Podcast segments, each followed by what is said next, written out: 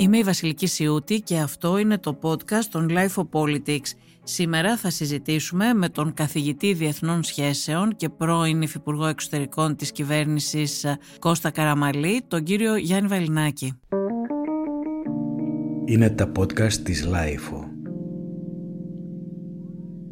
Κύριε Βαλινάκη, να σας καλωσορίσουμε στο στούντιο της Life. Και θα ήθελα να σας ρωτήσω να ξεκινήσουμε από τα βασικά αυτές τις μέρες. Τα ελληνοτουρκικά θα είναι το θέμα των ημερών λόγω της επίσκεψης Ερντογάν που αναμένεται στην Αθήνα.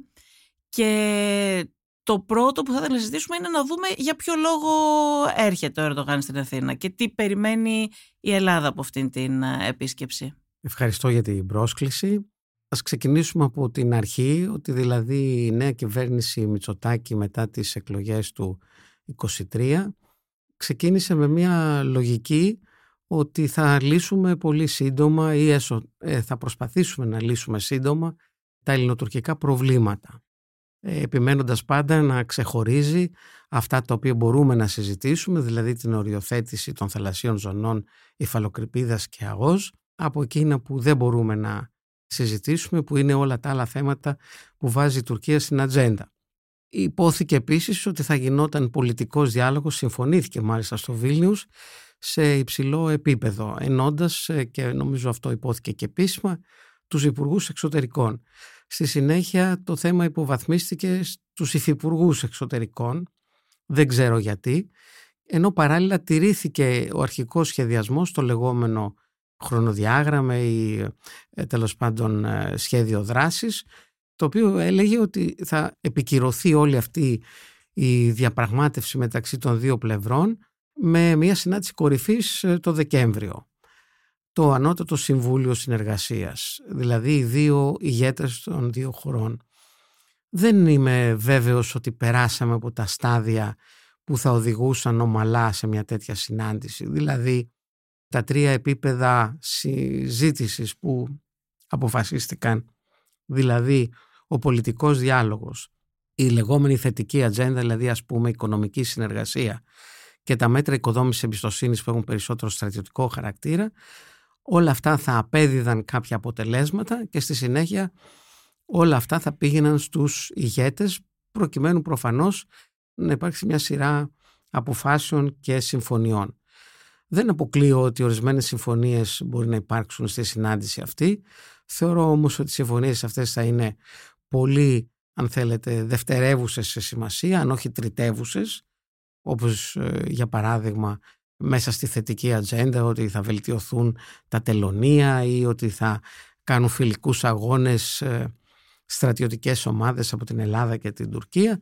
Όλα αυτά τα θεωρώ φυσικά τριτεύοντα την ώρα που για την Ελλάδα το μεγάλο πρόβλημα είναι να αποσυρθούν οι μονομερείς διεκδικήσεις της Τουρκίας και μάλιστα εκείνες οι οποίες αφορούν εθνικό έδαφος. Γιατί πρέπει να υπογραμμίσω εδώ ότι ξεκινήσαμε με το να ζητάει η Τουρκία μία οριοθέτηση ανάμεσα στις δύο πλευρές βάζοντας βέβαια και τα χωρικά ύδατα την Ελλάδα να αρνείται οποιαδήποτε οριοθέτηση παρά μόνο υφαλοκρηπίδας και στη συνέχεια βλέπουμε ότι ε, πλέον η Τουρκία βάζει στη συζήτηση θέματα τα οποία είναι πέρα από αυτά που μπορούμε να συζητήσουμε και η Ελλάδα φαίνεται ότι από το παράθυρο, από την πίσω πόρτα τα συζητάει. Πού θα μου Ποιες πείτε; είναι οι ενδείξεις αυτές Ναι. που έχουμε για αυτό που λέτε; Να σας πω, η Τουρκία είχε, έκανε την έξυπνη κίνηση να στείλει επιστολές στον ΟΗΕ, στις οποίες επιστολές θέτει ζητήματα τα οποία η Ελλάδα ουδόλως επιθυμεί να συζητήσει. Παράδειγμα, η στρατικοποίηση των νησιών. Έχει αποστείλει τρεις επιστολές στα Ηνωμένα Έθνη, στις οποίες αναγκάζεται η Ελλάδα εκ των πραγμάτων να απαντάει Αυτό είναι Μπαίνοντας- έξυπνη κίνηση της Τουρκίας ή απλώς επιθετική κίνηση της Τουρκίας; και τα δύο είναι. Η Ελλάδα λοιπόν αναγκάζεται να απαντήσει, σέρνεται Αυτά στο δεν είναι να από το απαντήσει επί της παράθυρο όμως. ουσίας. Δεν είναι από το παράθυρο όπως α, είπατε πριν. Είναι ε, ανοιχτά τα έβαλε αυτά τα ζητήματα Εννοώ δημόσια. ότι δεν γίνεται μια επίσημη διαπραγμάτευση όπου κάθονται δύο αντιπροσωπείες πίσω από ένα τραπέζι και συζητούν, αλλά όταν ο ένας κάνει μια κίνηση τέτοια, αναγκάζει την άλλη πλευρά, εμάς δηλαδή, να συρθούμε στο να το συζητήσουμε επί της ουσίας. Διότι όταν σου κάνει μια επιστολή πολλών σελίδων με όλα τα επιχειρήματα που μπορεί να σκεφτεί η τουρκική πλευρά, προφανώς και εσύ από τη δική σου τη μεριά κινητοποιείς όλες σου τις δυνάμεις για να απαντήσεις επί της ουσίας. Δεν απαντάς δηλαδή όπως απαντάς σε κάτι δημόσιες δηλώσεις, το θέμα αυτό δεν υπάρχει δόθηκαν και δεν το απαντήσεις όμως, δεν δόθηκαν. Το, αν οι απαντήσεις αυτές ε, λύνουν το πρόβλημα, όχι, δεν το λύνουν το πρόβλημα, Το διότι το πρόβλημα πρόβλημα είναι δεν έχει επιθετικότητα- αποσυρθεί. Ναι, το πρόβλημα είναι η επιθετικότητα της Τουρκίας και ότι βάζει διαρκώς θέματα στην ατζέντα της. Αυτό είναι γνωστό, αυτό είναι το πρόβλημα Ναι, ε, της το- Ελλάδας. Το πρόβλημα είναι ότι η Τουρκία πατάει πολλές φορές σε εξαιρέσεις του δημοσίου διεθνούς δικαίου, του δικαίου της θάλασσας. Ε, Καλά, ή- δεν το σέβεται και απόλυτα έτσι κι αλλιώς και το Ναι, αλλά διεθνές ξέρετε, δίκαιο. ε, είναι το, το διεθνές δίκαιο ε, δεν το έχουμε καταλάβει νομίζω στην Ελλάδα. Είναι αρκετά ασαφές, διότι αποτελεί προϊόν συμβιβασμού ανάμεσα σε κράτη. Άρα λοιπόν με αυτή Δεν την Υπάρχει ασάφεια... επιβάλλουσα αρχή. Όχι, ακριβώς επειδή λοιπόν δεν υπάρχει κάποιος να επιβάλλει ποια είναι η σωστή ερμηνεία και ποια δεν είναι, γι' αυτό λοιπόν έχει ένα περιθώριο κάθε κράτος να ερμηνεύει σε εισαγωγικά το τι λέει το διεθνές δίκαιο με το δικό του τρόπο. Η Τουρκία λοιπόν πιάνεται από κάτι εξαιρέσεις του διεθνούς δικαίου, πιάνεται από κάποιες ρυθμίσεις που έχουν γίνει μεταξύ κρατών, πιάνεται από κάποια κομμάτια αποφάσεων του διεθνούς δικαστηρίου, λανθασμένα πολλές φορές, αλλά ε, όταν έχεις μια ισχυρή προπαγανδιστική μηχανή αυτό περνάει διότι ε, πάρα πολύ λίγοι άνθρωποι ξέρουν τις λεπτομέρειες. Όταν λοιπόν όλα αυτά τα συνοδεύεις και εδώ είναι αυτό που με ρωτήσατε όταν τα συνοδεύεις με την απειλή χρήσης βίας ή και την ίδια τη χρήση βίας έναντι άλλων αν θέλετε κρατών, χρήση βίας είχαμε στην ε, Κύπρο το 1974 που έστειλε ένα ισχυρό μήνυμα στον ελληνισμό αλλά στέλνει και άλλα μηνύματα καθημερινά στη Συρία, στο Ιράκ, στη Λιβύη χρησιμοποιεί βία. Όταν λοιπόν ένα Καλά, ναι, κράτος... εκεί δεν απειλεί απλώς, χρησιμοποιεί και τη βία. Ακριβώς. Στη- Και στην απειλεί- Ελλάδα είναι μόνο σε, σε Πάντα- απειλές με- για την ώρα. πάντα η απειλή βίας όταν συνοδεύεται και από χρήση βίας έστω και σε άλλα θέατρα επιχειρήσεων γίνεται αν θέλετε πιο ισχυρή. Αυτό λοιπόν είναι το μήνυμα της Τουρκίας και είναι αυτό που νομίζω η ελληνική πλευρά δεν εννοεί να καταλάβει. Ναι, ότι τι θα δηλαδή... μπορούσε όμως να κάνει παραπάνω η ελληνική πλευρά, για παράδειγμα, να εξοπλίζεται η χώρα. Έχει κάνει την αμυντική συμφωνία με την Γαλλία.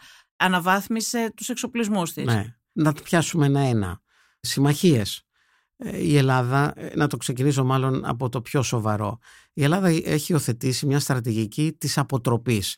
Αυτή η λεγόμενη... Χρησιμοποιείτε κι εσείς την φράση κατευνασμού που είπε και ο κύριος Σαμαράς. Όχι, όχι, ένα λεπτό. Η αποτροπή τι σημαίνει; Σημαίνει ότι θα πείσει τον αντίπαλό σου να μην προβεί στις πράξεις, τις επιθετικές κυρίως, τις οποίες σκοπεύει να προβεί. Ρωτάω λοιπόν εγώ, στα 40 χρόνια, κοντεύουμε 50 χρόνια της αντιπαράθεσης με την Τουρκία, έχει αποτραπεί η Τουρκία από οτιδήποτε; Απάντηση. Από κανένα. Από καμία διεκδίκηση δεν έχει αποτραπεί. Αντίθετα, αυξάνει συνεχώς τις διεκδικήσεις της. Άρα, η αποτροπή σου, η στρατηγική σου, το βασικό σου όχημα δεν λειτουργεί. Συμπέρασμα, πρέπει οπωσδήποτε να το βελτιώσεις, έστω ή να το αντικαταστήσεις. Πάμε στο, στα στοιχεία της αποτροπής. Με ποια στοιχεία προσπαθεί η Ελλάδα να αποτρέψει την Τουρκία; Ένα, συμμαχίες. Μα ε, βλέπουμε ότι υπογράφηκαν μια σειρά από συμφωνίες πολύ καλές, ε, ιδίως αυτή με τη Γαλλία, άλλες λιγότερο σημαντικές όπως με τα Εμμυράτα και στην πράξη αυτές οι συμμαχίες ε, δεν λειτουργήσαν και όχι μόνο δεν λειτουργήσαν, αλλά κάποιοι από αυτούς τους συμμάχους άλλαξαν στρατόπεδο. Στην αρχή υποκριτικά λέγοντάς μας «Μα σας βοηθάμε αν έχουμε επίσης σχέσεις καλές με τον αντίπαλό σας στην Τουρκία». Βλέπε Εμμυράτα, βλέπε Σαουδική Αραβία, βλέπε Ισραήλ μέχρι πρόσφατα. Μετακινήθηκαν λοιπόν από κάτι που εμείς θεωρούσαμε τουλάχιστον Μα και η ως Ελλάδα συμμαχία, προσπαθεί να έχει καλές ως σχέσεις με την συμμαχία Τουρκία. αντιτουρκική μετακινήθηκαν στις ίσες αποστάσεις για να μην πω ότι όλο ένα και περισσότερο μετακινούνται προς την πλευρά της Τουρκίας όπως συμβαίνει με τα Εμμυράτα Με το όπως Ισραήλ δεν ισχύει αυτό τώρα. το Ισραήλ άλλαξαν λίγο τα δεδομένα λόγω του τελευταίου Πολύ πολέμου μάλλον, ναι. ε, ναι δεν είμαι βέβαιος ότι στο τέλος θα είμαστε εμείς οι νικητές Δεν αλλά νομίζω να ότι είναι μείνουμε πάντα λίγο θέμα νικητών και νικημένων. Εντάξει, βεβαίως Όχι, μπορεί να υπάρχει θέμα ξαναλλάξει νικη- αυτό το πράγμα, αλλά μπορεί να το δει κάποιος και διαφορετικά. Δηλαδή, ο Ερντογάν αυτή τη στιγμή που παριστάνει τον α, πατέρα όλων των μουσουλμάνων και μιλάει για αλληλεγγύη στους Παλαιστίνιους κτλ. τους έχει ξαναπουλήσει, ας το πω έτσι, στο παρελθόν φτιάχνοντας τη σχέση του με το Ισραήλ και αυτό δεν αποκλείεται να προσπαθήσει να το ξανακάνει και πάλι. Κοιτάξτε, τα κράτη και τα σοβαρά κράτη όπως το Ισραήλ και η Τουρκία δουλεύουν με στρατηγική, σχέδια, ζυγίζουν εναλλακτικές λύσεις και δεν λειτουργούν με το θυμικό. Εντάξει, ναι, λοιπόν, το, λέω αυτό το, για το λέω αυτό γιατί βλέπετε ότι υπάρχει ένα κλίμα ναι. από την Τουρκία ότι είμαστε αλληλέγγυοι με τους ε, Παλαιστίνιους. Εγώ σκέφτομαι στρατηγικά. Ναι, αυτό είναι το κλίμα. Και ο το στρατηγικά Αυτό είναι το τώρα. Αυτό είναι το τώρα. Εγώ βλέπω τι θα γίνει μετά. Κάθε κρίση λοιπόν επαναλαμβάνω και, το, και επιμένω σε αυτό έχει νικητές και ιτημένους. Άρα μπορεί να είσαι λίγο ιτημένος ή λίγο νικητής, μπορεί να είσαι όμως και κάποιος ο οποίος κερδίζει πολλά από την κρίση αυτή. Εγώ θεωρώ ότι η Τουρκία βγαίνει πολλαπλά κερδισμένη από αυτή την κρίση, ακόμη και στις σχέσεις με το Ισραήλ, διότι το Ισραήλ έχει ανάγκη ενεργειακά, ενεργειακά να στραφεί και προς την Τουρκία.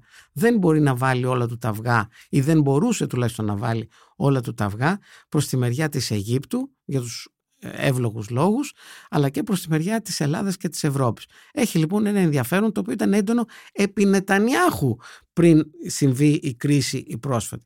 Και βλέπετε ότι ο Τούρκος ε, πρόεδρος μιλάει με τον Ισραηλινό πρόεδρο όσο και αν την ίδια ώρα καθιβρίζει το Ισραήλ με το χειρότερο τρόπο προσβλέπει στην αντικατάσταση του Νετανιάχου ως μέρος του τέλους αυτής της κρίσης και άρα στην επόμενη μέρα όπου το Ισραήλ αισθάνεται το ίδιος λόγω του μεγέθους της Τουρκίας ότι θα αισθανθεί αναγκασμένο να τα ξαναβρει με την Τουρκία. Ναι, Αυτή είναι η δική μου εκτίμηση. Ναι, Βεβαίως, μα η εξωτερική πολιτική όμως είναι συμφέροντα. Το κάθε κράτος κοιτάζει τα εθνικά του συμφέροντα. Ακριβώς γι' αυτό. Δεν περιμένει κανείς να αγαπήσουν τους Έλληνες παραπάνω από τους Τούρκους ή ναι, τους... Ναι, αλλά εμείς. Μα αυτό είναι το πρόβλημα με την ελληνική πλευρά, η οποία τόσο καιρό, τα τελευταία χρόνια, μας έλεγε ότι έχουμε επιτέλους ισχυρούς συμμάχους και ότι έχουμε συμπτύξει μια συμμαχία με το Ισραήλ, με την Αίγυπτο, με τη Σαουδική Αραβία. Αφήνω τη Γαλλία που είναι προφανές βέβαια και την Αμερική και εκεί παίζεται. Με όλους αυτούς λοιπόν οι οποίοι όλοι αυτοί συστρατεύτηκαν μαζί μας σε έναν αντιτουρκικό προσανατολισμό. Αυτό ήταν το μήνυμα που πέρναγε κάθε μέρα η ελληνική πλευρά. Προφανώς ε, λοιπόν ε, δεν αυτό να δεν έχει τόσο αντιτουρκικό προσανατολισμό. Μα 100%. Μα, ε, μα πού προσπαθεί να τα βρει με την Τουρκία, ίσα ίσα. Η Ελλάδα. Ναι, τώρα πάμε στο σημερινό θέμα. Ναι. Τώρα πάμε στο σημερινό θέμα. Αυτά έγιναν μετά την κρίση και κατά την κρίση του 2021.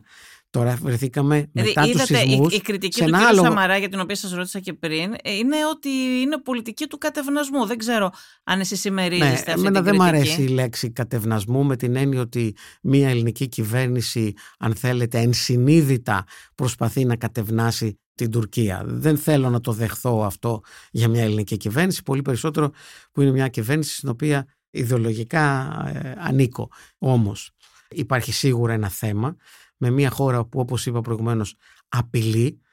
Η χώρα αυτή, ο γείτονάς μας δεν είναι Δανία και Σουηδία να μιλάμε για θετική ατζέντα και να ξεχνάμε ταυτόχρονα ότι η άλλη πλευρά έχει βλέψεις επί του ελληνικού εδάφους και αφήνω την υφαλοκρηπίδα, αφήνω την ΑΟΣ και όλα τα άλλα. Έχει βλέψεις επί ελληνικού εδάφους. 152 νησιά, μικρά νησιά εκ των οποίων κάποια κατοικημένα και τώρα τελευταία μας λέει, αφού δεν δέχεστε την αποστρατικοποίηση των νησιών, εγώ θα αμφισβητήσω και την κυριαρχία και των μεγαλύτερων, της Λέσβου, της Χίου, της Σάμου, της Ρόδου, της Κο. Λοιπόν, μια χώρα σαν αυτή δεν είναι μια χώρα σαν τη Σουηδία με την οποία κάθεσαι να συζητήσεις θετική ατζέντα. Βεβαίως, καλό είναι πάντα να συζητάς θετικά πράγματα, πώς θα συνεργαστούμε, πώς θα κάνουμε οικονομική συνεργασία. Αλλά αυτά είναι για ανθρώπους που δεν καταλαβαίνουν από εξωτερική πολιτική και στρατηγική έχεις μια χώρα η οποία διεκδικεί έδαφος. Είναι η παλιά του 19ου, του 20ου αιώνα νοοτροπία που ο άλλος θέλει να σου πάρει, να θέλει να αλλάξει τα σύνορα. Εσύ είσαι μια χώρα υπερασπιστής του status quo, τα σύνορά σου θέλεις, την ησυχία σου θέλεις, ο άλλος θέλει να τα αλλάξει.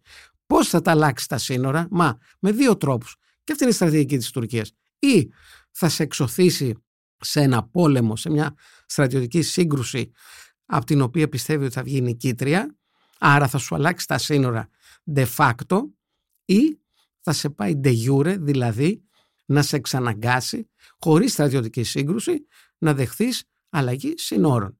Θα μου πείτε, μα γίνεται αυτό το πράγμα; Βεβαίως και γίνεται. Πώς γίνεται; Το 1996 έγινε κρίση των ημείων. Τα ίμια μέχρι εκείνη την ημέρα ήταν χωρίς καμιά αμφισβήτηση ελληνικά. Τι έγινε μετά την κρίση των ημείων, το νησί αυτό είναι στην καλύτερη περίπτωση μια ουδέτερη ζώνη μεταξύ Ελλάδας και Τουρκίας.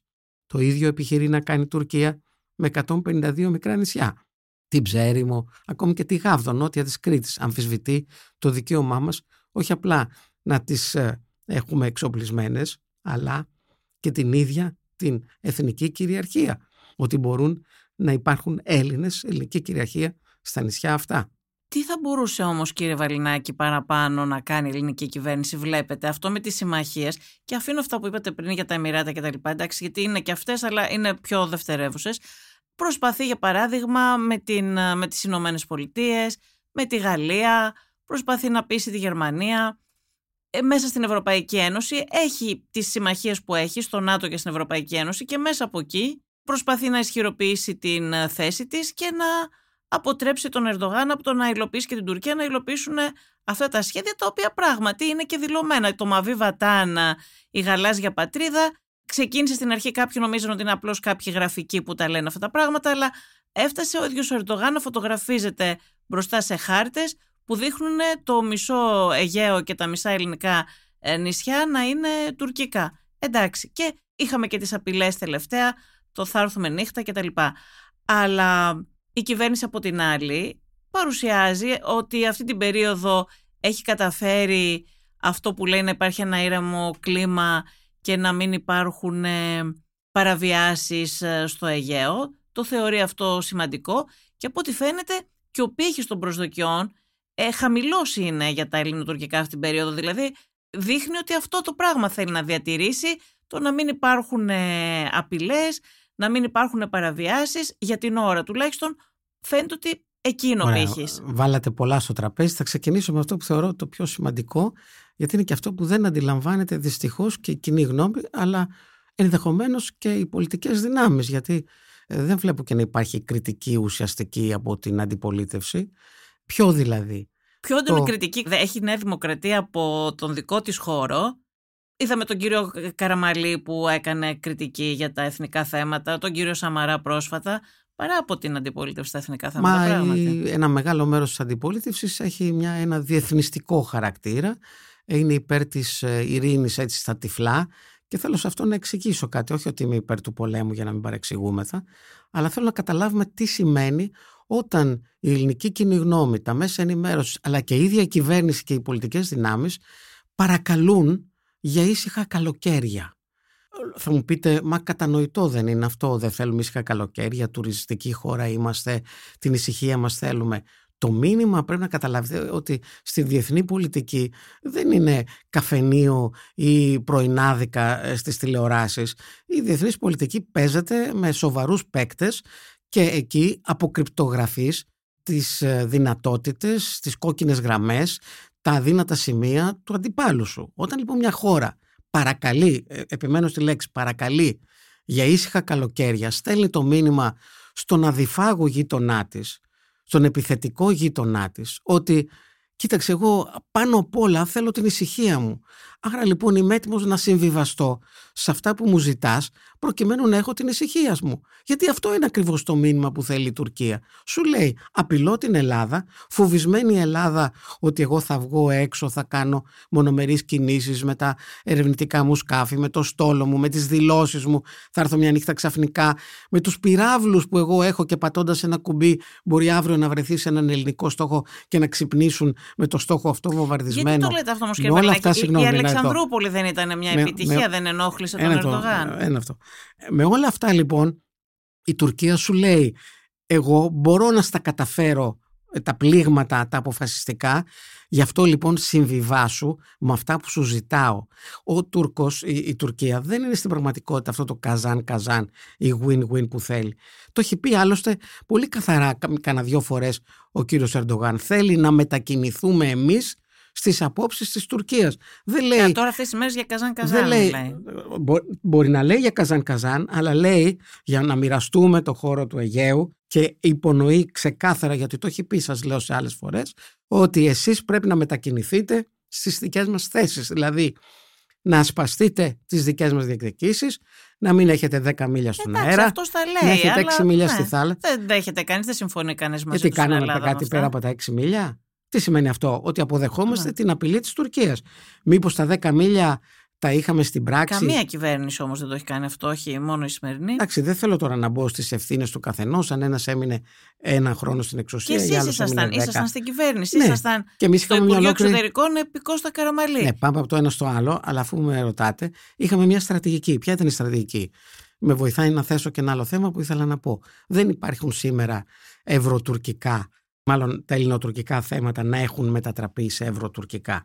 Ευρωτουρκικά ήταν όμως επί τη δική μας εποχή. Γιατί; Γιατί η Ελλάδα έσπροχνε την Τουρκία να κάνει διαπραγματεύσεις για την οριοθέτηση των θαλασσίων ζωνών μέσα από την ενταξιακή της πορεία. Δηλαδή, λέγεται κεφάλαιο 13 των ενταξιακών διαπραγματεύσεων και αφορά την αλία. Εκεί το υποψήφιο κράτος πρέπει να δεχθεί, να αποδεχθεί, διότι είναι ενωσιακό και εκτιμένο, το δίκαιο της θάλασσας, τη σύμβαση για το δίκαιο της θάλασσας. Πράγμα που η Τουρκία αρνείται. Εκεί λοιπόν τη διαπραγμάτευση την κάνει η Κομισιόν και από πίσω είναι 27 χώρες με δικαίωμα βέτο και αναγκάζουν την Κομισιόν να πει αυτό που πρέπει να πει, δηλαδή δεν προχωράτε αν δεν δεχτείτε το δίκαιο της θάλασσας.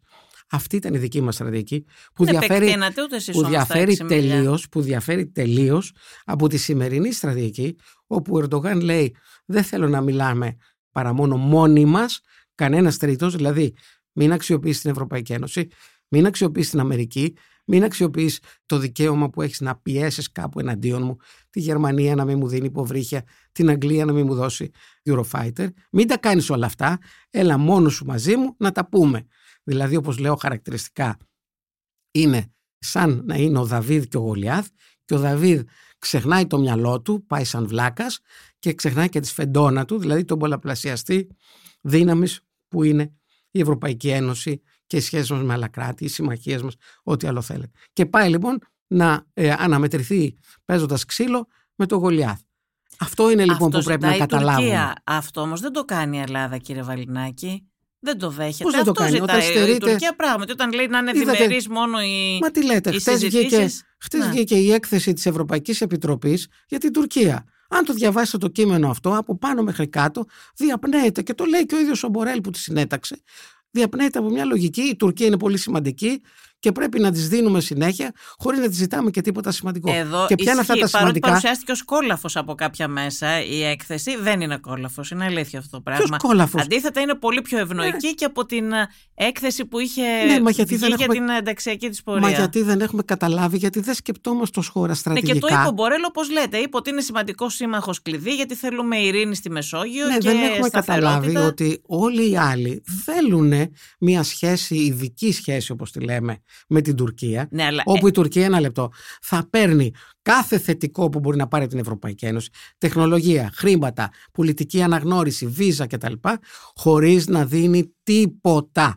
Εμείς λοιπόν ως χώρα δεν έχουμε συμφέρον δεν με είναι τέτοια τελείως πολιτική. έτσι όμως, κύριε Τίποτα δεν Βαρνάκη. είναι. Γιατί εγώ συμφωνώ μαζί σας ότι η έκθεση αυτή πράγματι, παρότι παρουσιάστηκε από κάποιους ως έκθεση κόλαφος για την Τουρκία, δεν είναι κόλαφος για την Τουρκία. Επισημαίνει βέβαια Το κάποια αντίθετο αρνητικά. ακριβώς. Είναι αρκετά ευνοϊκή και θα της δώσουν και τα χρήματα Μα, που μα ζητάει. για την Ελλάδα μάλλον. η έκθεση αυτή Όμως- δεν έλεγε δεν προχωράτε προς οτιδήποτε, Βάζουν τα προ ελληνοτουρκικά. οτιδήποτε. Τα βάζουν, τα βάζουν. Και ο Μπορέλ το είπε. Όχι καλέ, που βάζουνε- μας έχει συνηθίσει αρκετά Το θέμα είναι ως εξής. Λένε ότι οι για να σχέσεις πάρετε- με την Ελλάδα είναι βαρόμετρο για τις ευρωτουρκικές. Το Ακούστε, αυτά, βάζουν, είναι, αυτά είναι το θέτουν δημοσιογραφικές, ρητά. δημοσιογραφικές επικοινωνιακές μάλλον σαπουνόφουσκες. Δεν σημαίνουν τίποτα. Όχι, λέω τι λέει Αυτό μέσα η που- έκθεση, όχι τι λένε Ναι. οι δημοσιογράφοι. Ναι, αυτό λοιπόν, που- ναι, λέω επικοινωνιακές σαπουνόφουσκες, το διόρθωσα. Αυτό λοιπόν που πρέπει να καταλαβαίνει είναι ότι η Τουρκία, ή μάλλον η Ευρωπαϊκή Ένωση λέει στην Τουρκία πάρε ό,τι θέλεις και τα λοιπά και ε, κοίταξε λίγο ε, βελτίωσε τα ανθρώπινα δικαιώματα και τα λοιπά και στα ελληνοτουρκικά Και λέει τη σχέση σου με την Ελλάδα. Και στην Ελλάδα λέει να τα βρείτε. Δεν λέει σταμάτα να απειλείς την, ε, του- την Ελλάδα. Τα σύνορα είναι οριστικά. Αυτό είναι στήριξη της Ευρωπαϊκής Ένωσης. Όταν λοιπόν η Ελλάδα δεν το ζητάει, γιατί προφανώς δεν το ζήτησε. Εκτός αν το ζήτησε και απέτυχε. Δεν το πιστεύω. Απλώς δεν το ζήτησε. Γιατί δεν έχουμε καταλάβει πόσο σημαντικό είναι το όπλο της Ευρωπαϊκής Ένωσης, το οποίο εγκαταλείπουμε γνωρίζοντας ότι υπάρχουν βεβαίως δυσκολίες.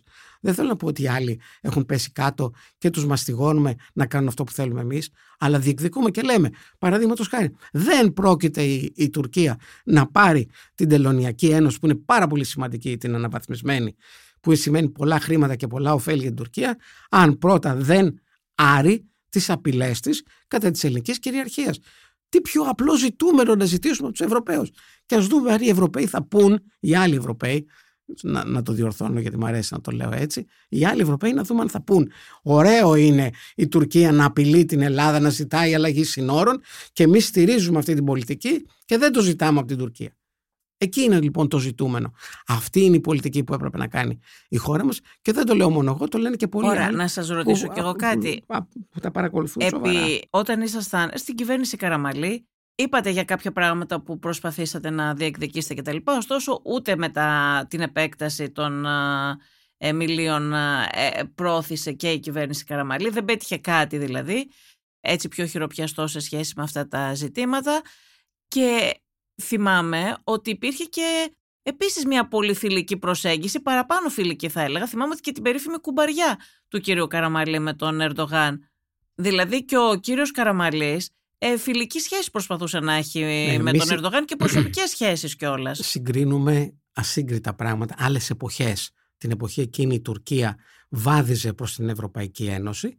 Ήθελε να γίνει μια χώρα που να έχει μια νοοτροπία κοντά στην Ευρωπαϊκή. Έτσι πιστεύαμε τουλάχιστον και ελπίζαμε.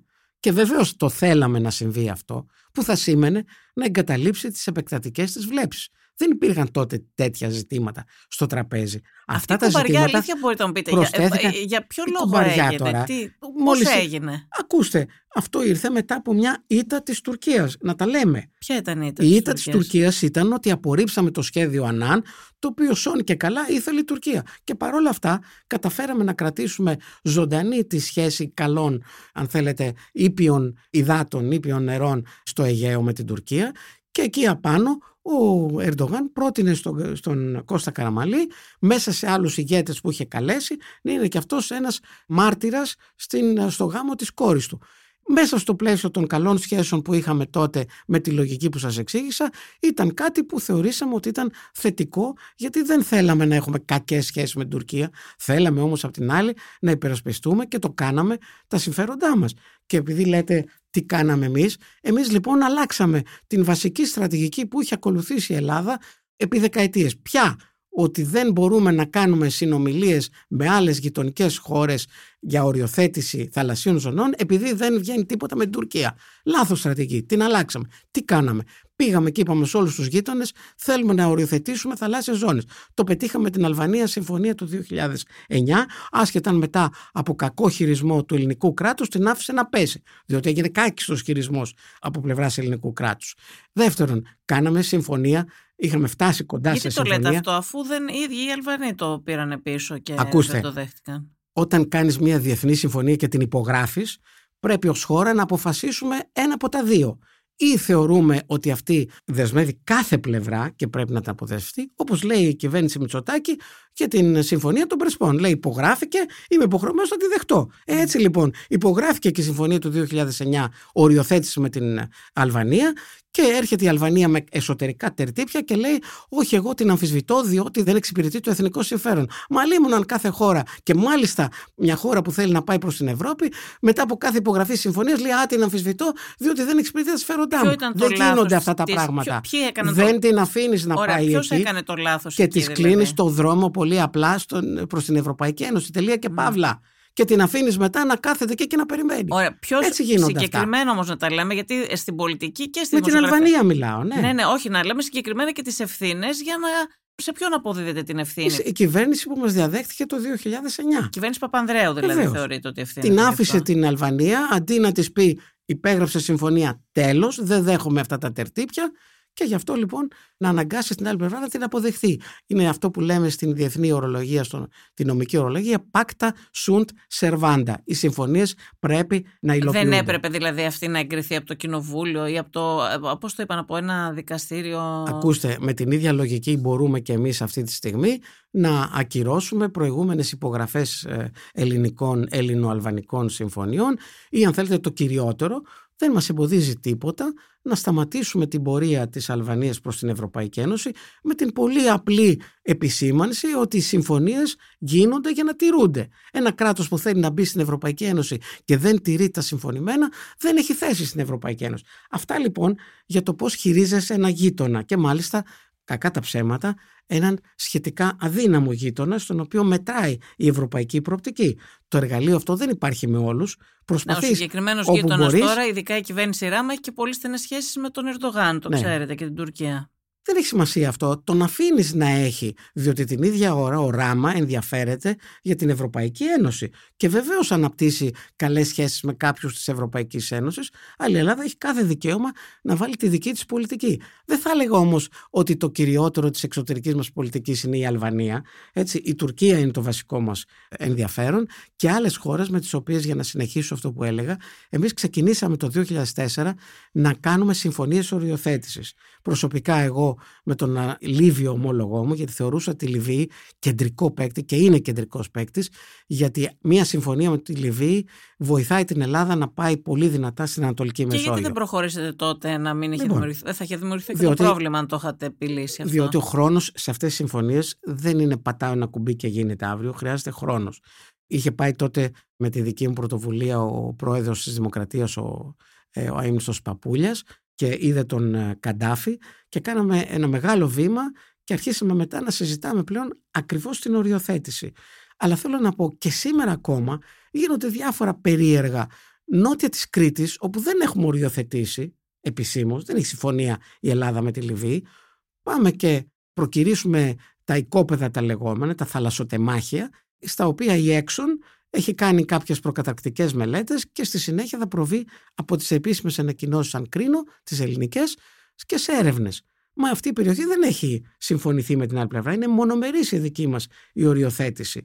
Θέλω να πω ότι πρέπει να έχουμε μία αίσθηση ότι δεν είναι μόνο, και εκεί είναι, αυτό είναι πολύ σημαντικό, δεν είναι μόνο το διεθνές δίκαιο στη ζωή. Λέμε, εμείς πάμε, είμαστε μια χώρα διεθνούς δικαίου. Δεν είμαστε μόνο με το διεθνές δίκαιο, είμαστε κυρίως με τα εθνικά συμφέροντα. Και επειδή το διεθνές δίκαιο αφήνει ερμηνείες δεξιά-αριστερά και μπορείς να ελιχθείς, αυτό που είναι το κύριο μέλημά σου είναι η προώθηση του εθνικού συμφέροντος. Όλες οι χώρες μιλάνε θα προωθήσω τα εθνικά μου συμφέροντα και δεν μιλάνε μόνο για το διεθνές δίκαιο. Αυτή είναι μια ητοπαθής συγγνώμη που το λέω έτσι, στάση της Ελλάδας, περιμένω από το διεθνές δίκαιο να μου λύσει τα προβλήματα. Μα δεν μου λύνει κανένα πρόβλημα το διεθνές δίκαιο. Αν δεν κάνω συμφωνία με κάποιον, δεν έχει λυθεί οτιδήποτε. Δεν προχωράει οτιδήποτε. Δεν έρχεται το διεθνές δίκαιο από την καμινάδα να σου λύσει τα προβλήματα. Εσύ πρέπει να κινηθείς. Πρέπει να πάρεις πρωτοβουλίες, να κάνεις συμμαχίες. Να πας με τις ΗΠΑ, παράδειγμα, και να πιέσεις τη λιβική κυβέρνηση που εξαρτάται από τις ΗΠΑ και να της πεις τελείωνε με αυτή την ιστορία. Αυτή είναι η μέση γραμμή. Τελειώσαμε κάναμε τη συμφωνία για να προχωρήσω και στην αξιοποίηση του πλούτου αυτού. Γιατί σας θυμίζω, επί 50 χρόνια από έλλειψη στρατηγικής δεν έχουμε αξιοποιήσει τίποτα από τον υπόγειο πλούτο των θαλασσών στην Ελλάδα. Ε, αυτή η χώρα αξίζει συγχαρητηρίων, αξίζει συγχαρητηρίων που δεν μπορεί να εφαρμόσει ούτε μία πρόνοια του διεθνούς δικαίου επί 50 χρόνια παρά μόνο στο Ιόνιο, όπου με τα χίλια ζόρια, επειδή ήταν μια λογική χώρα η Ιταλία, τα καταφέραμε. Ε, αυτή η χώρα λοιπόν πρέπει να σκεφτεί με το μυαλό της, να κάνει μια αυτοκριτική και να πει μήπως δεν είναι ο γυαλός στραβός; Η Αλεξανδρούπολη δεν ήταν μια σημαντική κίνηση. Ωραία, φέρ την Αλεξανδρούπολη. Ξεκινάμε λοιπόν. Η Αλεξανδρούπολη βοηθάει πάρα πολύ τη Δυτική Συμμαχία να βοηθήσει την Ουκρανία. Εμάς τους ίδιους σε τι μας βοηθάει, νομίζουν κάποιοι ότι επειδή οι Αμερικανοί θα έχουν τη βάση εκεί, που δεν είναι ακριβώς βάση, μια διευκόλυνση, θα μας συνδράμουν σε περίπτωση που η Τουρκία επιτεθεί στη Θράκη.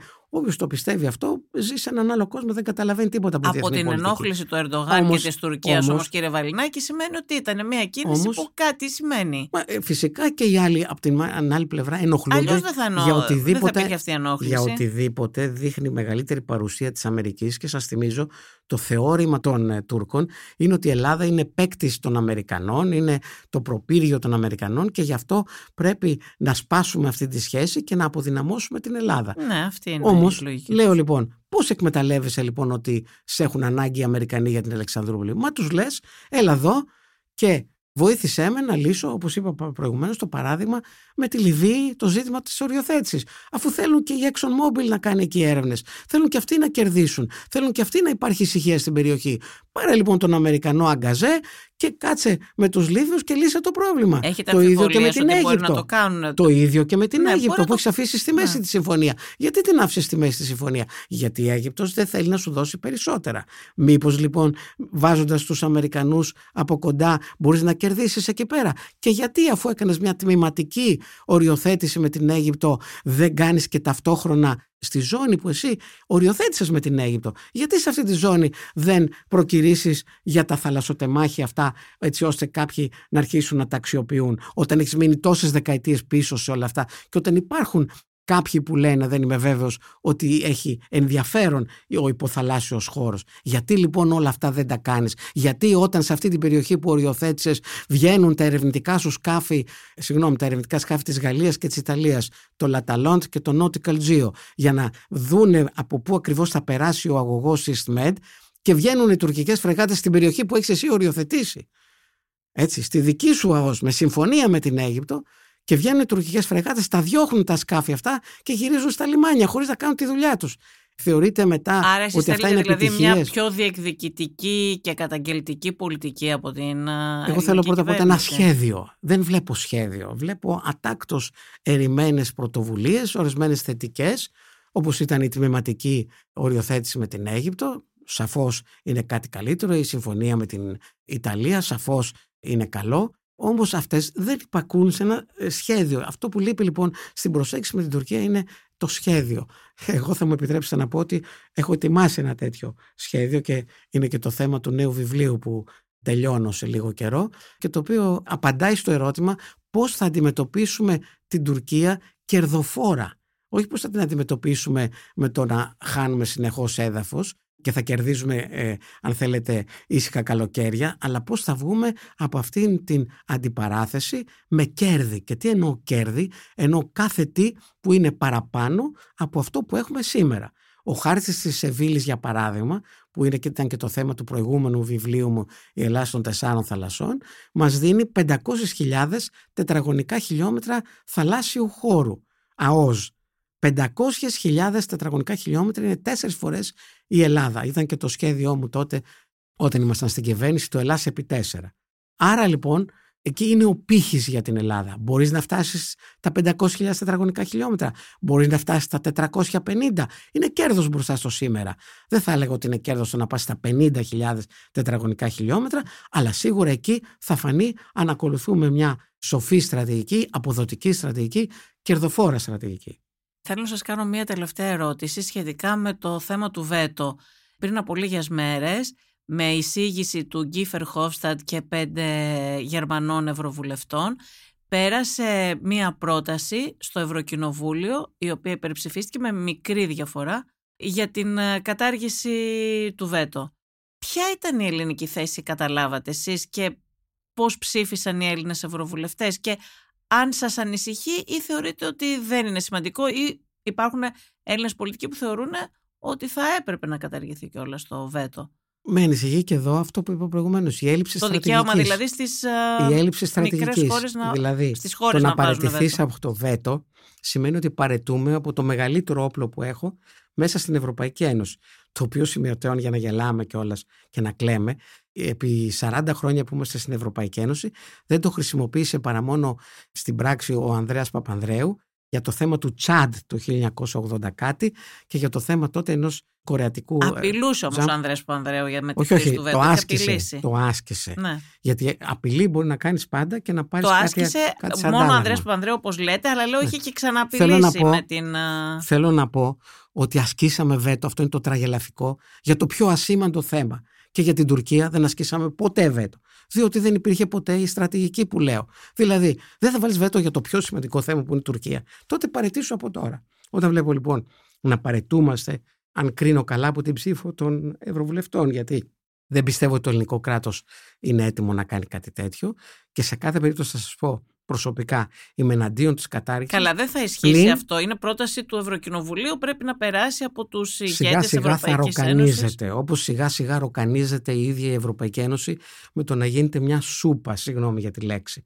Διότι άμα μπει μέσα η Ουκρανία, η Γεωργία, η Μολδαβία, Όλες αυτές οι χώρες σημαίνουν ότι δεν θα μπορεί, όταν μπουν, σημαίνει ότι η Ευρωπαϊκή Ένωση δεν μπορεί να παίρνει καμιά απόφαση. Δεν θα μπορεί να κοιτείται. Η Ελλάδα, κατά τη γνώμη μου, δεν έχει κανένα συμφέρον στη διεύρυνση της Ευρωπαϊκής Ένωσης. Δεν λέω ότι μπορούμε να το λέμε αυτό πάρα πολύ ομά, αλλά έτσι είναι. Χάνουμε οικονομικά, χάνουμε ότι η Ευρώπη δεν θα μπορεί πλέον να κάνει οτιδήποτε, θα γίνει παράλυτη. Γίνεται μια Άρα εσείς είστε από αυτούς που θεωρούν ότι τη συμφέρει η εμβάθυνση και όχι η διεύρυνση. Και τα δύο μας συμφέρουν υπό προϋποθέσεις. Δηλαδή, αν είσαι σοβαρή χώρα, λες θα πουλήσω το βέτο μου, αλλά πρώτα θα πάρω μια δέσμευση της Ευρώπης ότι θα με στηρίξει στα δύσκολα. Όχι δέσμευση φραστική, ουσιαστική. Αυτό είναι ένα αντάλλαγμα. Άρα δεν για το οποίο... και συμφωνείτε ότι με όρους θα μπορούσε να. Μετά το, το δίνουμε χωρίς να παίρνουμε τίποτα. Λέω ότι πρέπει να πάρουμε, αν φτάσουμε στο σημείο που όλοι πλέον το θέλουν και έχουμε μείνει μόνοι, πριν φτάσουμε σε αυτό, γι' αυτό πρέπει να βλέπει κανείς τι θα γίνει, τότε το ανταλλάσσεις με κάτι πολύ σοβαρό για την άμυνά σου. Και η διεύρυνση Καταλαβαίνουμε όλοι ότι τα λεφτά όλα θα πάνε στην Ουκρανία, τεράστια χρήματα, πακτολή θα πάνε εκεί και σε όλους τους άλλους που μόνο σε κινδύνους εκθέτουν την Ελλάδα και όχι σε κάτι καλό. Απλώς για λόγους έτσι αν θέλετε ευρωπαϊκής συνείδησης, την οποία έχω υπηρετήσει και εγώ ο ίδιος σε άλλες εποχές όταν ήταν πιο συμμαζεμένη η Ευρώπη, όμως τώρα γίνεται πλέον όπως είπα μια σούπα.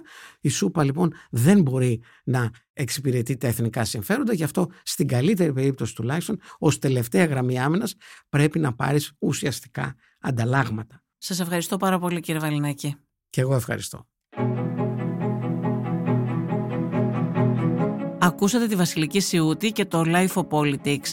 Σήμερα μαζί μας στο στούντιο της LIFO ήταν ο καθηγητής Διεθνών Σχέσεων Γιάννης Βαλινάκης.